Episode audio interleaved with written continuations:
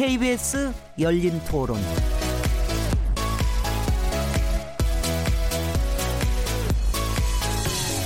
안녕하세요.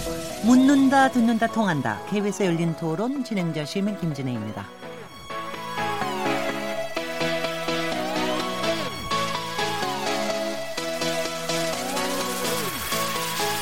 국제노동기구 즉 ILO 혁신 핵심 협약 비준 논의가 좀처럼 속도를 내지 못하고 있습니다. ILO 핵심 협약 비준을 두고 노사 간 갈등이 격화되면서 경제사회노동위원회가 논의 시한을 이달 초까지로 연장했는데요. 재계는 사업주 방어권을 먼저 도입해야 한다고 주장하고 있고요.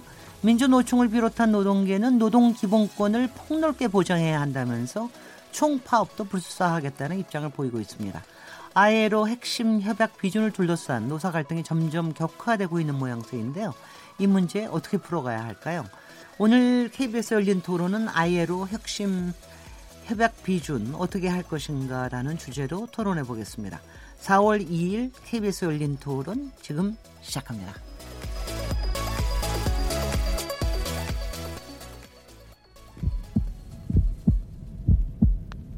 살아 있습니다. 토론이 살아 있습니다. 살아있는 토론, KBS 열린 토론. 토론은 라디오가 진짜입니다. 진짜 토론, KBS 열린 토론.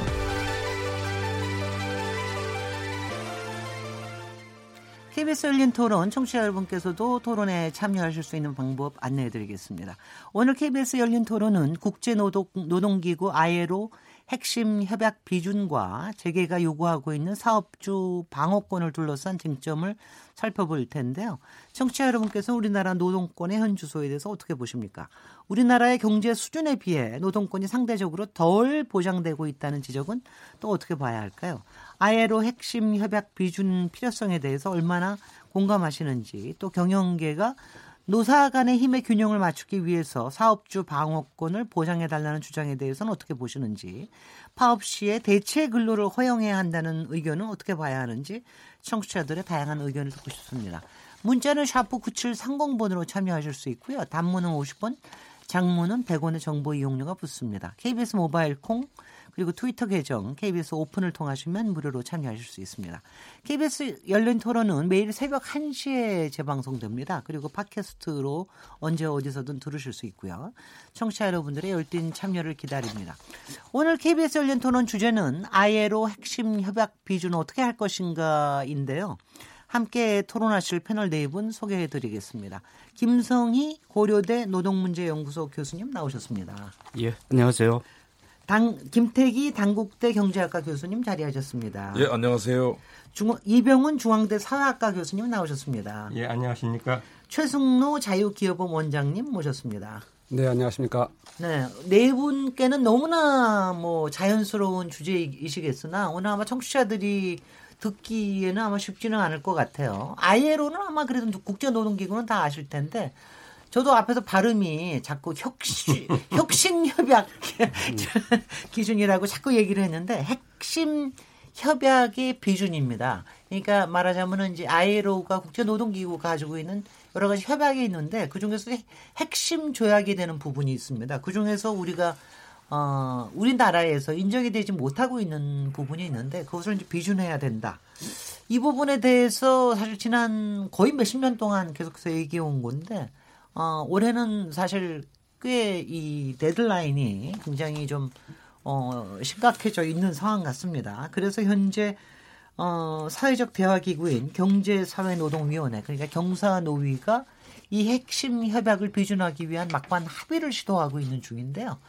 어, 워낙 노사 간의 이견이 커서 어, 잘 안 되고 있는 것 같습니다. 이달 초까지 해야 된다고 하는데 어, 이 패널 분들께서는 이 일련의 상황을 어떻게 보고 계시는지 모르겠습니다. 김태기 교수님부터 시작하시죠. 네. 네. 어, 지금 뭐 사회자께서 말씀하신 대로요. 무슨 주제 자체가 어렵다고 이렇게 했는데 맞습니다. 사실 좀 생소하죠. 어, 그리고 아마 사실 관심이 작은 이유는 워낙 좀 경제가 안 좋고 특히 제조업 위기 이러다 보니까 그쪽에다 쏠려 있어가지고 이쪽 경우는 아이로 협약에 대한 관심이 작을 수밖에 없다는 생각이 들고요. 그러니까 실제로 일반 근로자들 경우는 당장에 지금 뭐 고용 불안 문제나 뭐 이런 문제들이 관심이고 사실 아이로 협약은 주로 노동계 관심 사항이죠. 네. 네. 그러다 보니까 자연스럽게 이 경사노위에서도 뭐 이게 대화를 하고 하면 또 탄력이 붙어야 되는데 어떻게 보면 이제 그들만의 어떤 문제 그리고 일반 사람들한테는 조금 좀 뜬금없다. 지금 현재 그런 분위기 같습니다. 네. 네. 그 그래도 이거는 조금 배경을 좀 알아야 될 텐데요. 네. 우리나라가 1991년 12월에 이제 국제 노동기구에 정식 회원국이 됐죠. 그중 핵심 협약이 8개가 있다고 그러는데 그중에 4개를 우리가 아직도 비준하지 않은 상황이라는데요. 이 내용은 김성희 교수님이 조금 설명을 해 주시면 좋겠습니다. 예. 우리나라 91년에 가입해서 이제 28년째 핵심 협약을 비준하고 있지 않은 상태죠. 그 중에서 한 가지만 더 먼저요. 제가 오늘 처음 알았어요. ILO가 딱 우리나라 임시정부하고 역사가 딱 똑같더군요. 예, 예, 1919년에 세워져서 올해가 100주년 예. 어, 기념이라고 합니다. 예. 그, 그 핵심 협약의 뭐 핵심 중에는 그 차별 금지 조항이 있고 예, 아동 노동 금지 조항이 있는데 그거는 가입을 했고요. 네. 단결권과 단체 교섭권에 관한 사항, 노동상권의 가장 기초가 되는 사항들이죠. 그것과 강제 노동 금지 협약 두 가지를 해서 네 가지를 우리가 비준하지 않은 상태입니다. 그러니까 하나씩 하나씩 해온 단체 단결권 단결권, 그리고 단결권과 단체 교섭에 관한 단체 사항, 교섭에 관한 사항. 네, 강제노동 금지에 관한 사항과 강제노동 철폐에 관한 조약 이 네네. 네 가지를 못했는데요. 네. 후자 두 가지는 이제 우리나라 공익근무요원 제도 때문에 아, 가입이 예전에 외국인 뭐 연수생 제도나 이것도 있었는데 지금 이제 공익근무요원 제도가 군대를 가는 문제는 강제노동에 해당하지 않는데 이거는 군복무와 같은 역할을 하지 않기 때문에 계속 그 다른 대안이 마련돼야 되는데 아직 마련되지 않아서 가입하지 네. 못하고 있고요. 단결권과 단체 교섭권 관련 사항은 노동상권은 헌법에 명시된 헌법 33조에 명시돼 있는 건데 근데 왜 그러 네 저는 저 헌법에 당연히 명시돼 있- 조금 조금 예. 놀랐습니다. 이미 있는 것 같은데. 이 헌법에 있는데 하위법에서는 그걸 제한하고 있는 여러 조항들을 가지고 있죠. 네. 뭐 대부분 뭐 해고자나 비조합원의 가입을 금지하거나 그로 인해서 아, 노동조합 설립 인가를 허가하지 않는 게 이제 공무원 노조와 정교조에 있고요. 네. 하청 노동자나 특수고용 노동자 같은 경우 비정규직 노동자들이죠. 이들도 이제 이 영향을 받을 수 있는 그런 조항이라고 볼 수 있습니다. 그래서 네네. 요새는 자영업의 특수 고용 노동자들도 문제가 되는 거예요? 예, 자영업 과 그 종속적인 임금 노동자의 성격을 뭐 공유하고 있는데 그 정, 교통 정리가 아직 안 되고 있어서 어, 종속적으로 일하는 사람조차도 노동권이 인정되지 않는 문제가 또 노동조합을 설립하는 데 있어서도 제약 조건으로 작용하는 것이 이런 단결권에 대한 비, 조약을 비준하고 그에 맞춰서 헌법, 헌법 정신에 맞게 하위 법률을 고쳐야 되는데 네. 고치지 않았기 때문에 생기는 문제들이 이제 우리가 아, 노동상권을 온전히 인정하지 않는 노동인권 후진국으로 딱지가 붙어 있는 상태라고 할수 그러면. 조금 저기 전체 법 체계에 대해서 좀 설명을 해주시면 그러면 만약 아에로의 이 협약 비준을 하게 되면 그러면은 하위 법들도 국회에서 새롭게 개정을 하거나 뭐 새로 입법을 해야 되는 상황, 상황 입니까? 예, 노동조합 및 뭐 에 관한 법률이 있는데요. 네. 그 법률에서 어, 제한하고 있는 단결권을 제약하고 있는 조항들을 삭제하거나 네. 개정해야 되는 어느 게 먼저입니까? 선우 선으로 따지면. 예, 그 선호에 대해서 논란이 있는데요. 비준을 하고 나서 어, 후속 입법 조치를 한 나라들도 꽤 있습니다. 네. 비준과 동시에 입법 조치를 완료하는 그런 나라도 있는데 그 순서가 어, 수- 좀 시차를 두고 이루어진 나라들도 있기 때문에 어, 현재 국회 상황이 이제 여야에서 뭐 이렇게 패스트 트랙 아니면 통과가 안 되는 상황이 많으니까 선비준 뭐 후입법이 핵- 이 문제를 28년째 하기로 예- 국제사회에 약속해놓고 이행하지 않은 문제를 해결하기 위해서는 그런 방법도 있다 이런 얘기가 있는데요. 네. 그런데 이제 경제사회 노동위원회 논의에 맡겨놓고 있는 상태인데 네. 과연 이제 그게 이해관계가 첨예한 문제 이런 기본 인권에 관한 문제 그 국제 규범에 대한 준수에 대한 문제를 그 어떤 노사의 대화의 장에서 논- 해결할 수 있겠느냐 하는데 회의적인 분위기가 좀 있죠. 그러니까 산 넘어 산 넘어 산이 있군요. 그러니까 경사 노위에서 한다고 하더라도 국회 또그 또 장애물을 또 넘어야 되고 어 뭐 여러 가지가 있군요. 지금 이, 이 부분 아마 사회학과 교수님이 더 잘 얘기를 해주실 예. 것 같은데 이병헌 교수님 예. 어떻게 됩니까? 절차로 보면은 어, 우선 이제 추진하는 방식이 정부가 일단은 음, 뭐 결단을 내리듯이 선비준하고 관련 입법을 개정하는 그런 순서가 있든가 아니면 네. 그 충돌되어진 법을 먼저 개정하고 사후적으로 또 국회 비준을 더 얻는 두 가지 길이 있다는 걸 앞에 이제 설명하신 그대로고요. 네. 근데 그 우리가 이게 이제 워낙 노동권을 둘러싼 그리고 또 한편으로는 앞서 말씀하셨듯이 또 노동조합의 힘이 세면 사용자는 그만큼 교양의 침해를 어- 받을 수가 있다라고 하면서 이제 방어적인 그런 이제 에, 제약을 이번에 법적으로 에, 만들 필요가 있다라고 하는 논리가 부딪히듯이 이 아이로 협약 비준은 노동권을 확대한다 하지만 사용자로서는 거기에 대한 또 여러 가지 네. 부담을 가지는 만큼 그런 점에 에, 이제 사회적 대화 수준에서 노사가 좀 합의를 할 수 있으면은 그 합의에 의거해서 국회 통- 에, 이제 처리는 국회 이제 정부가 바라기에는 이제 사회적 합의가 됐으니 국회에서 여야 간에 큰 이론 없이 좀 통과하자 라고 하는 이제 과거의 예들이 있었죠. 그러니까 네. 그러니까 경사노위에 이 사안을 하나의 위원회로 음. 의제위원회로 두어서 지금 논의하고 있는 거고요. 근데 네. 만약 경사노위의 의제위원회에서 이것이 노사 간의 아, 원만한 타협이나 합의가 이루어지지 못하게 되면은 네. 그냥 국회로 갔을 때는 앞서 마- 말씀하신 대로 워낙 그 노사 간의 쟁점이 고스란히 이제 여야 간의 정치적인 쟁점으로 옮겨가면서 거기서도 아마 통과되기가 만만치 않은 그런 상황으로 볼 수가 있는 거죠. 네네. 주 자유기업원 최승동 원장님. 지금 경영계에서는 이거를 다 비준할 필요가 없다라는 입장을 계속해서 견지해 오신 것 같은데요. 어, 뭐이 표현을 이렇게 하셨더군요. 국가별로 경제사회 문화적 상황이 다르기 때문에 그에 따라서 결정해야 된다. 또 특히 한국 노사관계의 특성을 감안해야 된다. 특성을 감안해야 된다. 어떤 의미입니까? 네.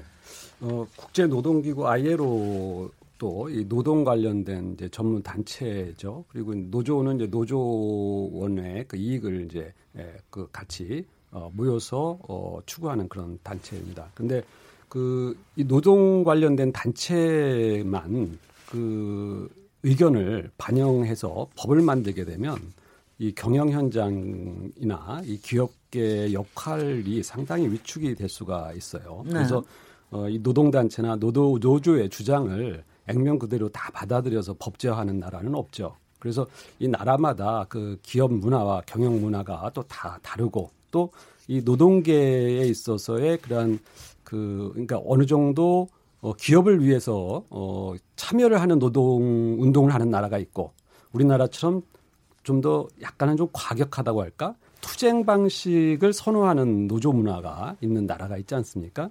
이제 그러한 다양한 그 이 그각 나라마다의 노동 문화와 아, 현장의 그러한 질서가 다른데 에, 단순히 ILO나 이러한 그 협약 핵심 협약이라고 한다고 하는 이 항목을 액면 그대로 다 아, 우리가 제도화하는 것이 에, 우리 국익에 도움이 되느냐 그리고 실질적으로 노동자들에게 도움이 되는지는 네. 따져봐야 되는 것이죠. 네. 그래서 어 이러한 그 노동 조합이 원한다고 해서 또 노동조합이 관철하고자 하는 이 단결권의 내용을 자세히 들여다보면 그것이 어 우리나라 법 체계에서 과연 합리적인 방향이냐. 그러니까 사실 노조 운동을 하는 데 있어서 단결권은 상당히 이미 이 법으로 보호가 돼 있어요, 실제로. 그리고 각 어, 기업 현장에서도 실질적으로 노조 운동이 활발하게 이루어지고 있고 네. 그런 타, 그런 상황에서 어, 이러한 어, 이 어떻게 보면 노동 조합 운동을 활성화하는 제도를 강화하는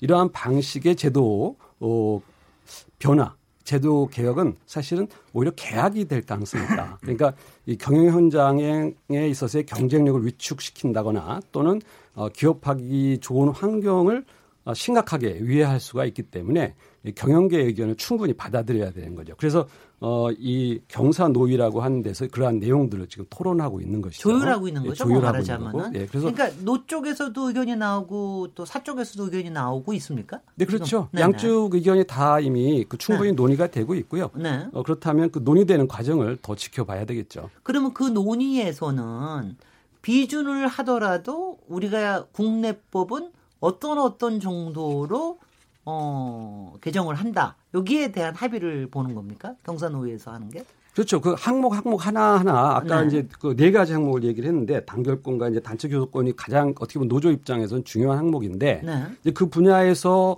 어 경영권 경영층에서 생각하는 것은 이 오히려 우리 사회에서의 그 노조 운동이 어 사실 지나치게 힘을 갖고 있는 거 아니냐. 네. 노조 어떻게 보면 과보 상태가 아니냐라고 느끼고 있는데 거기에 단결권과 단체 교섭권의 내용들을 더 강하게 만들었을 때는 이 노조 운동이 이 어떻게 보면 경영권을 심각하게 침해할 우려가 있다. 네, 그래서 네, 알겠습니다. 이 부분에 대해서 충분히 논의를 하고 있는 것이죠. 그, 그 부분은 이제 상세하게 들어갈 텐데 그 전에 한 가지만요. 이게 지금 보니까 ILO 지금 회원국 가운데 80% 이상이 8가지 핵심 협약을 다 비준했고요. 또 특히 OECD 36개 회원 중에 30개국이 핵심 협약을 모두 비준했다. 이거는 이제 다 이른바 선진국 클럽에는 다 들어가 있다. 근데 우리나라도 이제 3050 클럽에 들어간 셈인데요. 어, 이거는 일종의 global standard가 된 거 아니냐. 이런 주장이, 그러니까 일반적인 주장이 있습니다. 이 부분은 어떻게 봐야 되는 겁니까? 네, 어, 김성희 교수님. 아이로 핵심 협약 비준에 따라서 법을 고치면 노동조합을 강하게 하는 게 아니라요. 어, 약하게 제약했던 악법적인 조항을 걷어내는 것으로 가는 것이죠. 네. 그래서 어, 단결권과 단체 교섭권에 관한 사항은 미, OECD 국가 중에서는 미국과 우리나라만 비준하지 않았습니다. 그래서 미국은 이제 법chế 좀 다르기도 하고 그런 성격에 있어서 비준하지 않은 측면이 있는데요. 그렇게 어, 국제사회가 이제 기본적인 인권의 지표로서 그 아에로에서 결사의 자유의 원칙에서 정한 가장 핵심적인 조항 중에 한 가지고요. 유엔이 세계 인권 선언을 48년에 할 때도 사실 이 조항을 어, 반드시 모든 기업 어, 모든 나라들이 따라야 된다 이렇게 얘기를 하고 있는 사안들이죠.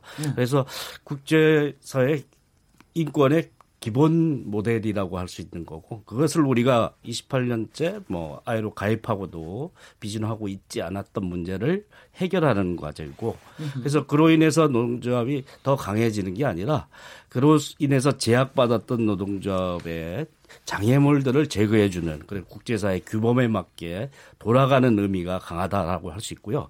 그래서 뭐 정규직 노동조합만이 아니라 이로 인해서 피해를 보고 있는 노동 자들이 사실 간, 간접고용 비정규직 노동자들에게 많이 네. 있습니다. 그래서 우리나라 아에로의 제소한 건의 대부분이 그렇게 사내하청 노동자들이 제대로 된 노동조합을 할 수 없고 단체 교섭을 할 수 없는 문제에 대한 제소건이었고요. 네. 14건 중에 10건이 이제 아에로가 어, 개, 개선을 하라고 공고했고 내 건은 계류 중인데 그런 문제들을 해결하는 문제라서 기본적인 인권이 노동사회에서도 지켜지느냐 여부를 판별하는 핵심적인 사안이지 노동조합의 권한이 더 강해져서 사용자가 더 힘들어진다 이렇게 볼 사안은 아니다라고 볼 수 있죠. 근데요, 지금 네. 한 가지 김태기 교수님 네. 얘기하시기 전에 저희가 이제 다 추상적인 얘기로 여러분들은 다 머릿속에 있으시니까 그 얘기하겠는데 지금 요것만 먼저 좀 이해하고 하겠습니다.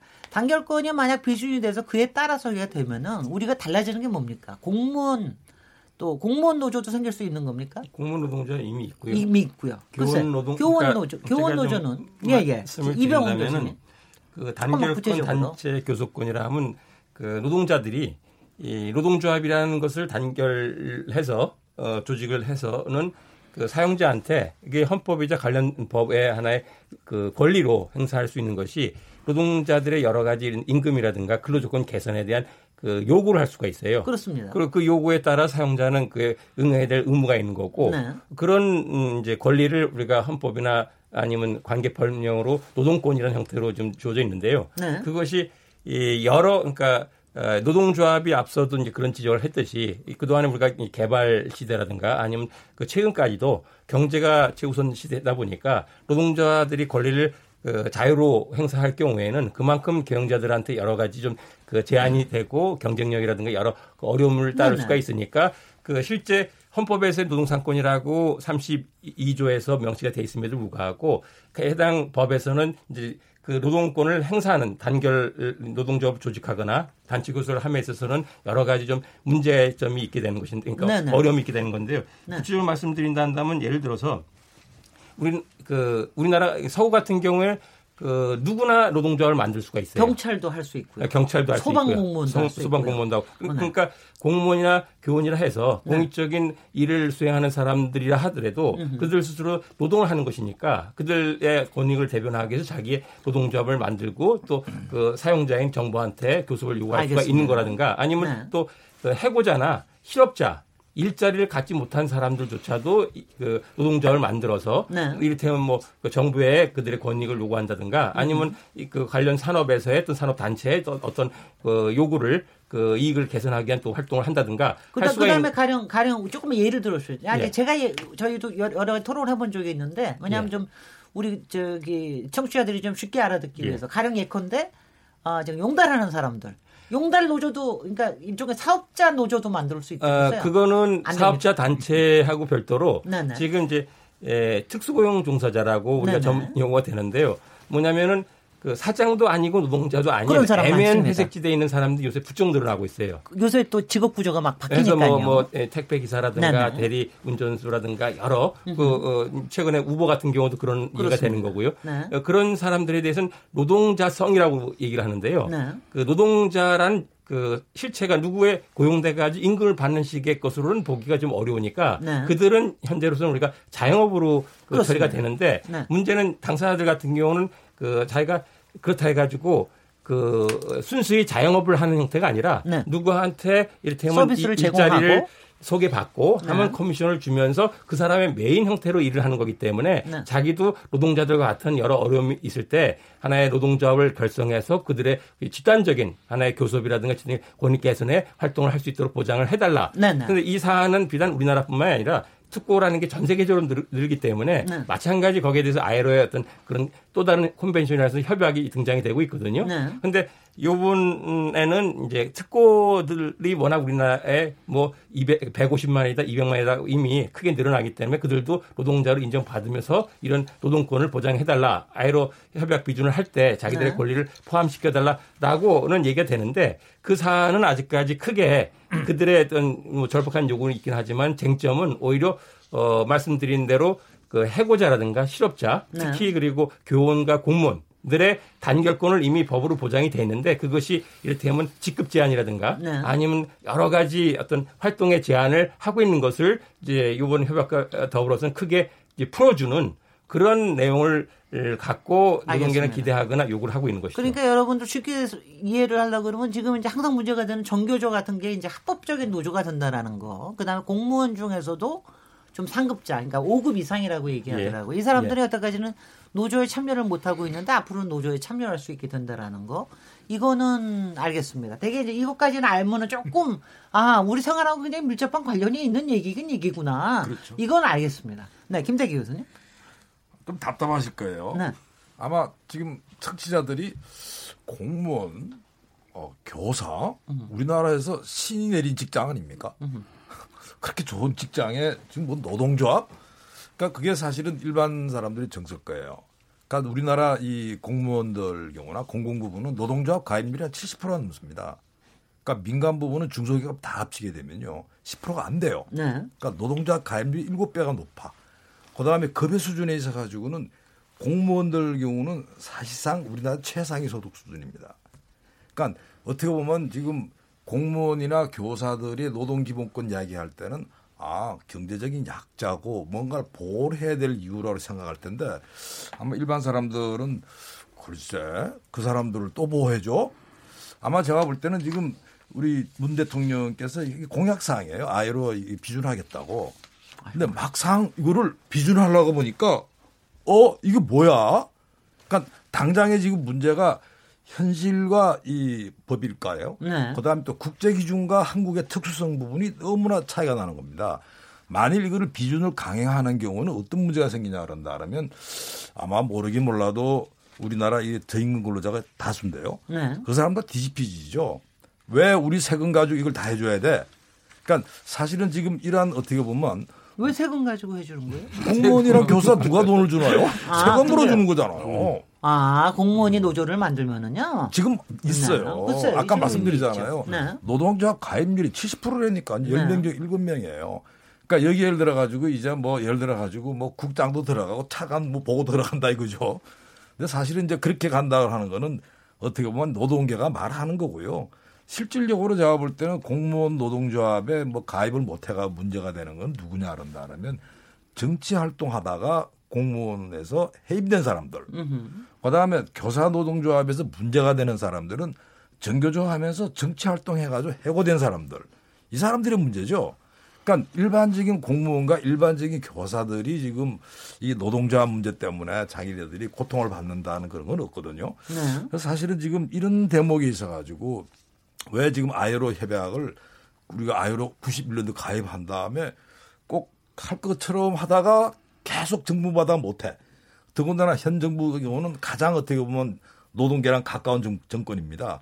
그런데도 불구하고 경사 노예 미고 그다음에 또 거기다 한수더 떠가지고 미리 이야기하는 거거든요. 어 그러면 이 사업주들에 대해서는 경영 방어권까지 이제 같이 계산해서 그러니까 이런 부분들은 아까 말씀드린 대로 우리나라의 어떤 이 노동 현실과 그다음 법이 굉장히 괴리돼 있다는 점, 그다음에 국제 노동기구, 그러니까 아이로라고 하는 거는 말 그대로 노동계를 보호하는 노동자를 보호하는 단체입니다. 네. 그게 핵심이에요. 당연히 이제 그 부분에 있어 가지고는 이런 말 들어 가지고 이 유럽의 어떤 그런 류의 어떤 노동조합의 행태나 그다음에 조직 구조나 이런 걸 전제로 해서 협약이 만들어진 겁니다. 근데 그러다 보니까 한국 잘 안 맞아요. 근데 미국은 아예 이 ILO 협약에 대해서 무시해 버립니다. 그러니까 예를 들어 가지고 뭐 결사자유 이런 부분에 대해 가지고 미국에서는 그 이야기거리도 안 되는 거죠. 왜? 그게 왜 우리가 따라가야 되지? 왜 우리가 미국이 ILO 협약을 왜 따라가야 되냐고. 그다음에 아까 global standard 말씀하셨는데 전혀 이거 global standard로 치지도 않습니다. 왜 안 치느냐? 기본적으로 미국과 유럽은 문화가 다르잖아. 근데 어떻게 그게 똑같니? 그래서 사실은 지금 우리가 이제 ILO 협약을 대부분의 국가가 비준한 건 맞아요. 그래서 그렇기 때문에 이제 global standard로 말하기 어려운 부분들이 우선은 이 노동조합의 문화가 워낙 달라요. 그러니까, 예를 그거 들어 다른 점을 조금 다른 점을 말씀드릴게요. 확실하게 얘기를 해주시죠. 유럽을 한번 이제 네네. 보자고요. 아마 내가 볼 때는 노동조합이 그래도 가장 좀 이상적이라 한다면 저는 사실 이제 유럽 중에서도 북부 유럽을 높이 평가를 하는 입장인데요. 이 북부 유럽에 뭐 이제 뭐 스웨덴 이렇게 멋있는 나라들이 있죠. 그 나라들 경우는 사실은 노동조합이라고 하는 게 자기한테 생활의 일부입니다. 네. 예. 그리고 또 노동조합이 우리나라처럼 빨간 띠 뚜르고 그다음 가가지고 사업장 증거 농성하고 폭력 행사하는 그런 거 없어요. 그러니까 기본적으로 그게 노동조합의 문화랑 우리나라의 어떤 문화랑 전혀 다르다는 거죠. 그러니까 쉽게 말해가지고 우리나라 노동운동은 한마디로 말하면 일반 전투적 노동운동을 하는데 이 북부 유럽은 굉장히 합리적 노동운동을 합니다. 그러니까 어떻게 본다면 우리나라의 노동운동 자체가 굉장히 어떻게 본다면 이 유럽의 기준으로 봤을 때 굉장히 극단적으로 가 있는 그런 상황이라는 거죠. 아, 네. 예, 예. 그렇죠. 그런 면에 있어 가지고 또 다른 게 어떤 게 있습니까? 그거는 그 지금 저 제, 아까 단체 교섭도 이제 말씀드리면요. 네. 이제 그쪽 좀 짧게 얘기해 주고 또 딴 분한테 아, 할까요? 주십시오. 예. 네, 네. 우선 단체 교섭도 여기는 이제 기업을 넘어서 가지고 그걸 우리가 이제 산업별 교섭이라 그래요. 네. 그다음에 또 우리가 지역 단위로도 할 수 있습니다. 근데 그런 부분들은 말 그대로 노동 문화가 배어 있기 때문에 되는데 우리는 법으로는 가능하지만 실제로는 뭐냐 그러면 기업별 교섭을 해요. 그러니까 현대자동차 당연히 거기서 뭐 이 금속 노조로 해가지고 최고로 이제 큰 사업장인데 개별 교섭을 하거든요.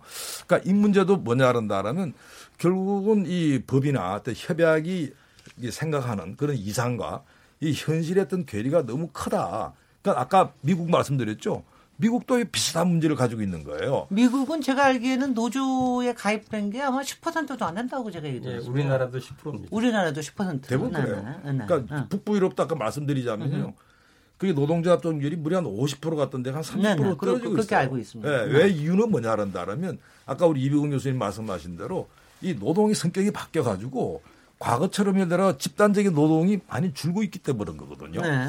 그래서 어쨌든 간에 지금 우리가 지금 아이로 협약 문제를 가지고 논의하는 데 있어 가지고 사실은 지금 아이로 협약 비준이 정말로 절박한 거냐 에 대한 문제보다 답을 하지 않으면 이건 아니 근데요. 해법이 안 나온다고. 사실 오늘 우리 작가들이 이게 훨씬 더 전문적인 얘기든 저한테 써주면서 요것대로 그대로 따라가 달라고 저한테 부탁을 하긴 했는데 제가 제일 이상한 게 들, 3부에 가 있어서 제가 질문을 안 할 수가 없어요.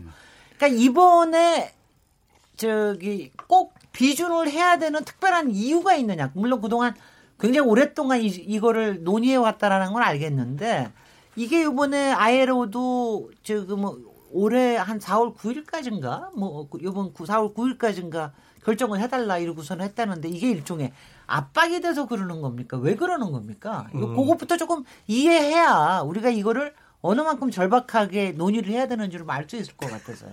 혹시 이거는 먼저 좀 이병? 교수님 설명을 해주시죠. 예, 그 앞서 김태희 교수님도 말씀하셨는데요. 네. 아이로 비준 협약은 현 정부가 추진하는 100대 국정 과제 중에 하나가 네 네. 노동 존중 사회를 만들겠다라고 예, 예. 하면서 그 세부 정책 과제로 포함된 것이 아이로 핵심 협약 비준입니다. 네. 그런 걸로 이제 이미 약속을 했던 바고요.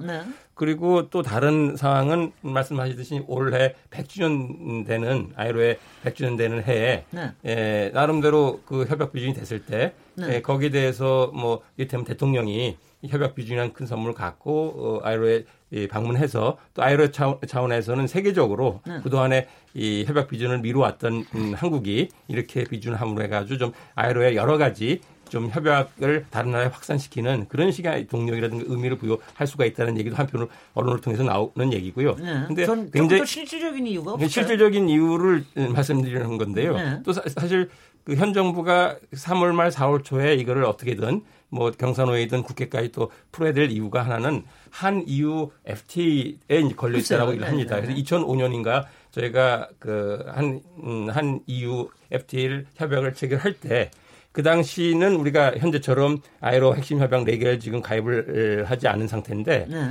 단서를 네. 우리가 선 FTA 협약을 음, 먼저 하고. 비준하고 그리고 사후적으로 노력을 해서 지금 그 EU 같은 그런 하나의 예, 국제노동 규범인 핵심 협약 4개를 사후적으로 그걸 그 비준 처리하겠다라고 그 당시에 이, 그 EU하고 FTA 할 FTA 때. 체결할 때 그런 단서를 이제 포함을 시켰는데 네, 네. 그것이 현재까지 지금 계속 이루어지지 못한 상태가 되다 보니까 네. EU가 올해 그 3월 말 4월 초가 그, 그 지난 음, 한 EU FTA의 이제 한 회기가 우리가 끝나고 여러 가지 이 협약을 갱신한 음, 라운드로 들어가는데 네네. 그 과정에 우리나라가 약속된 바를 제대로 이행했는가 그 중에 핵심 음, 사항이 지금 그 아이로 혁- 예, 핵심 협약을 알겠습니다. 비준을 하고 있다 안 하고 있다. 그래서 그것을 제대로 하지 않게 되면 EU하고의 FTA에 이를테면 이제 무역 관련된 우리가 이- 그 약속을 이행을 안 한 것이기 때문에 그래서 네. 정부 차원의 대통령의 공약뿐만 아니라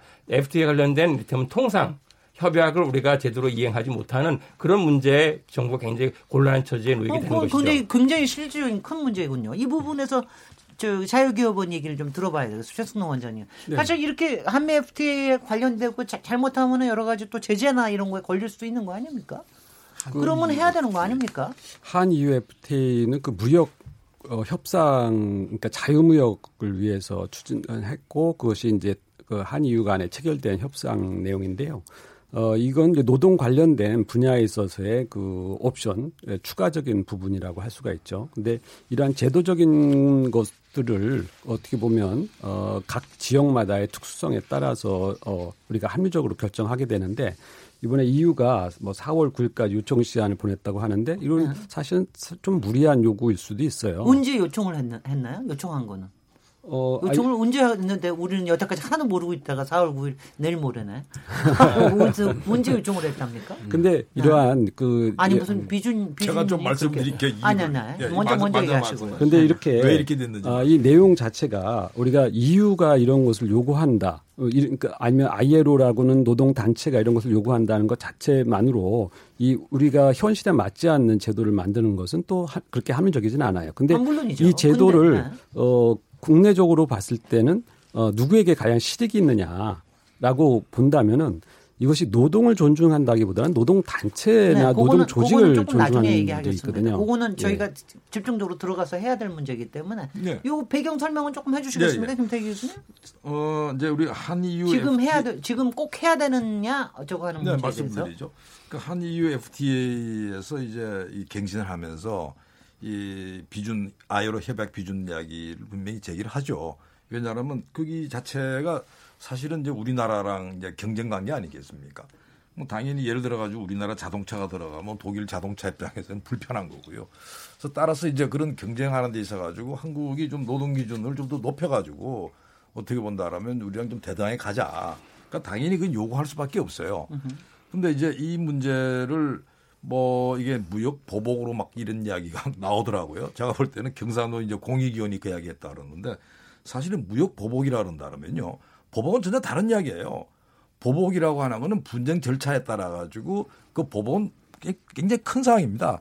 그러니까 단지 이제 이 아이로 협약을 하지 않, 어, 비준을 하지 않기 때문에 뭔가를 들어가지고 우리 정부가 좀 궁색해지고 뭐 이런 체면이 깎이는 건 있어도 그렇다 해가지고 이게 보복할 문제는 아니죠. 만일 진짜 보복을 한다 그런다면 아까 사회자께서 우리는 모르고 있었는데 어떻게 이런 일이 벌어지죠? 그렇죠. 진짜 보복할 것 같았으면요. 그게 보복으로 관련될 것 같으면 아마 우리가 4월 9일 이야기하면 이미 아마 언론에서 그냥 대수탁비라고 있었을 겁니다. 네. 그러니까 그런 문제는 아니라는 거죠. 쉽게 말해가지고 이 문제에 있어 가지고는 서로 일단 신의 성실의 원칙에 따라서 그런 문제들을 비준하도록 노력하고 가야 된다는 거지. 이 비준이 안 됐기 때문에 무슨 보복을 한다 는 이런 부분들은 네. 굉장히 어떻게 보면 조금 앞서가는 이야기다 이렇게 말씀드릴 수 있는 것 같아요. 저기 김성희 교수님이 얘기하시고 싶어가지고 한참 동안 기다리고 야, 계십니다. 예. 네네. 그래서 뭐 EU가 어떻게 이걸 활용할지에 대해서는 그들 마음이니까 우리가 사전에 판단 내릴 수 없고 일이 벌어져야지 우리는 아, 발등에 불이 떨어졌구나 하게 될 사안이죠. 그래서 어느 정도까지 이게 영향을 미칠지는 모르겠는데 나는 이제 특히 자동차 산업 제조업에 영향을 강하게 가질 가능성이 있다라고 볼 수 있습니다. 그래서 아, 기본적인 인권을 존중하지 않는 나라의 문제가 생산하는 제품에 대해서는 뭐 불매를 할 수 있는 거고 네네. 그 아, 유럽에 있는 노동조합에서 그 문제를 강하게 제기할 수도 있고 그것이 수도. 반영돼서 분쟁 절차를 개시할 수도 있습니다. 있습니다. 개시하게 되면 어떤 식의 제재를 받을 수밖에 없는 그때는 정부가 뭐 했냐 이, 이 소리 또 예, 하겠죠. 그렇게 되죠. 그래서 네. 그런 일이 벌어져야 이 문제를 해결할 수 있겠느냐. 네. 그래서 사실 이건 오랫동안 해묵은 과제고 우리가 풀어야 될 기본적인 국제사회와의 약속의 문제고 또 헌법에 명시된 기본권에 관한 사항인데 네. 그걸 해결 못해서 그런 제재를 받고 하면 국제적인 망신을 자초하는 것이 되죠. 그런데요, 지금 이제 굉장히 또 각자 입장이 있으시니까 약간은 좀 과장된 표현으로 얘기하시긴 하셨으나 예. 그냥 조금 구계자의 입장에서 제가 보는 제가 느끼는 견지는 좀 이런 것 같습니다. 뭐 미국이 이거를 안 했건 뭐건 간에 이거는 OECD 국가에서 대부분이 이걸 하고 있기 때문에 일단은 기본적으로 비준할 거 하고 그래서 국제적인 인정은 받고 그 대신 국내적인 사, 사, 저 사정에 의해서 어떤 부분들은 허용해서는 안 되는 부분들은 국내법으로 규제를 하고 이렇게 하면 될 것 같다라는 생각이 얼핏 듭니다마는 그 부분에 대한 사안 사안을 저희가 2부에서 차근차근 하나하나 짚어보도록 하면 어떻겠습니까? 왜냐하면 그렇게 하려고 하는 게 지금 경산노위에서 하고 있는 거죠. 그렇죠. 바로 경산노위에서. 지금 짚어내고 있는 비, 아니죠. 하되 나머지를 그렇습니다. 우리 사정에 보완할 맞춰서 거냐. 보완할 거냐. 요 부분에 대해서 그거죠. 하나하나 짚어보도록 하겠습니다. 잠시 쉬었다가 토론 이어가도록 하겠습니다. 지금 여러분께서는 KBS 열린 토론 시민 김진애와 함께하고 계십니다.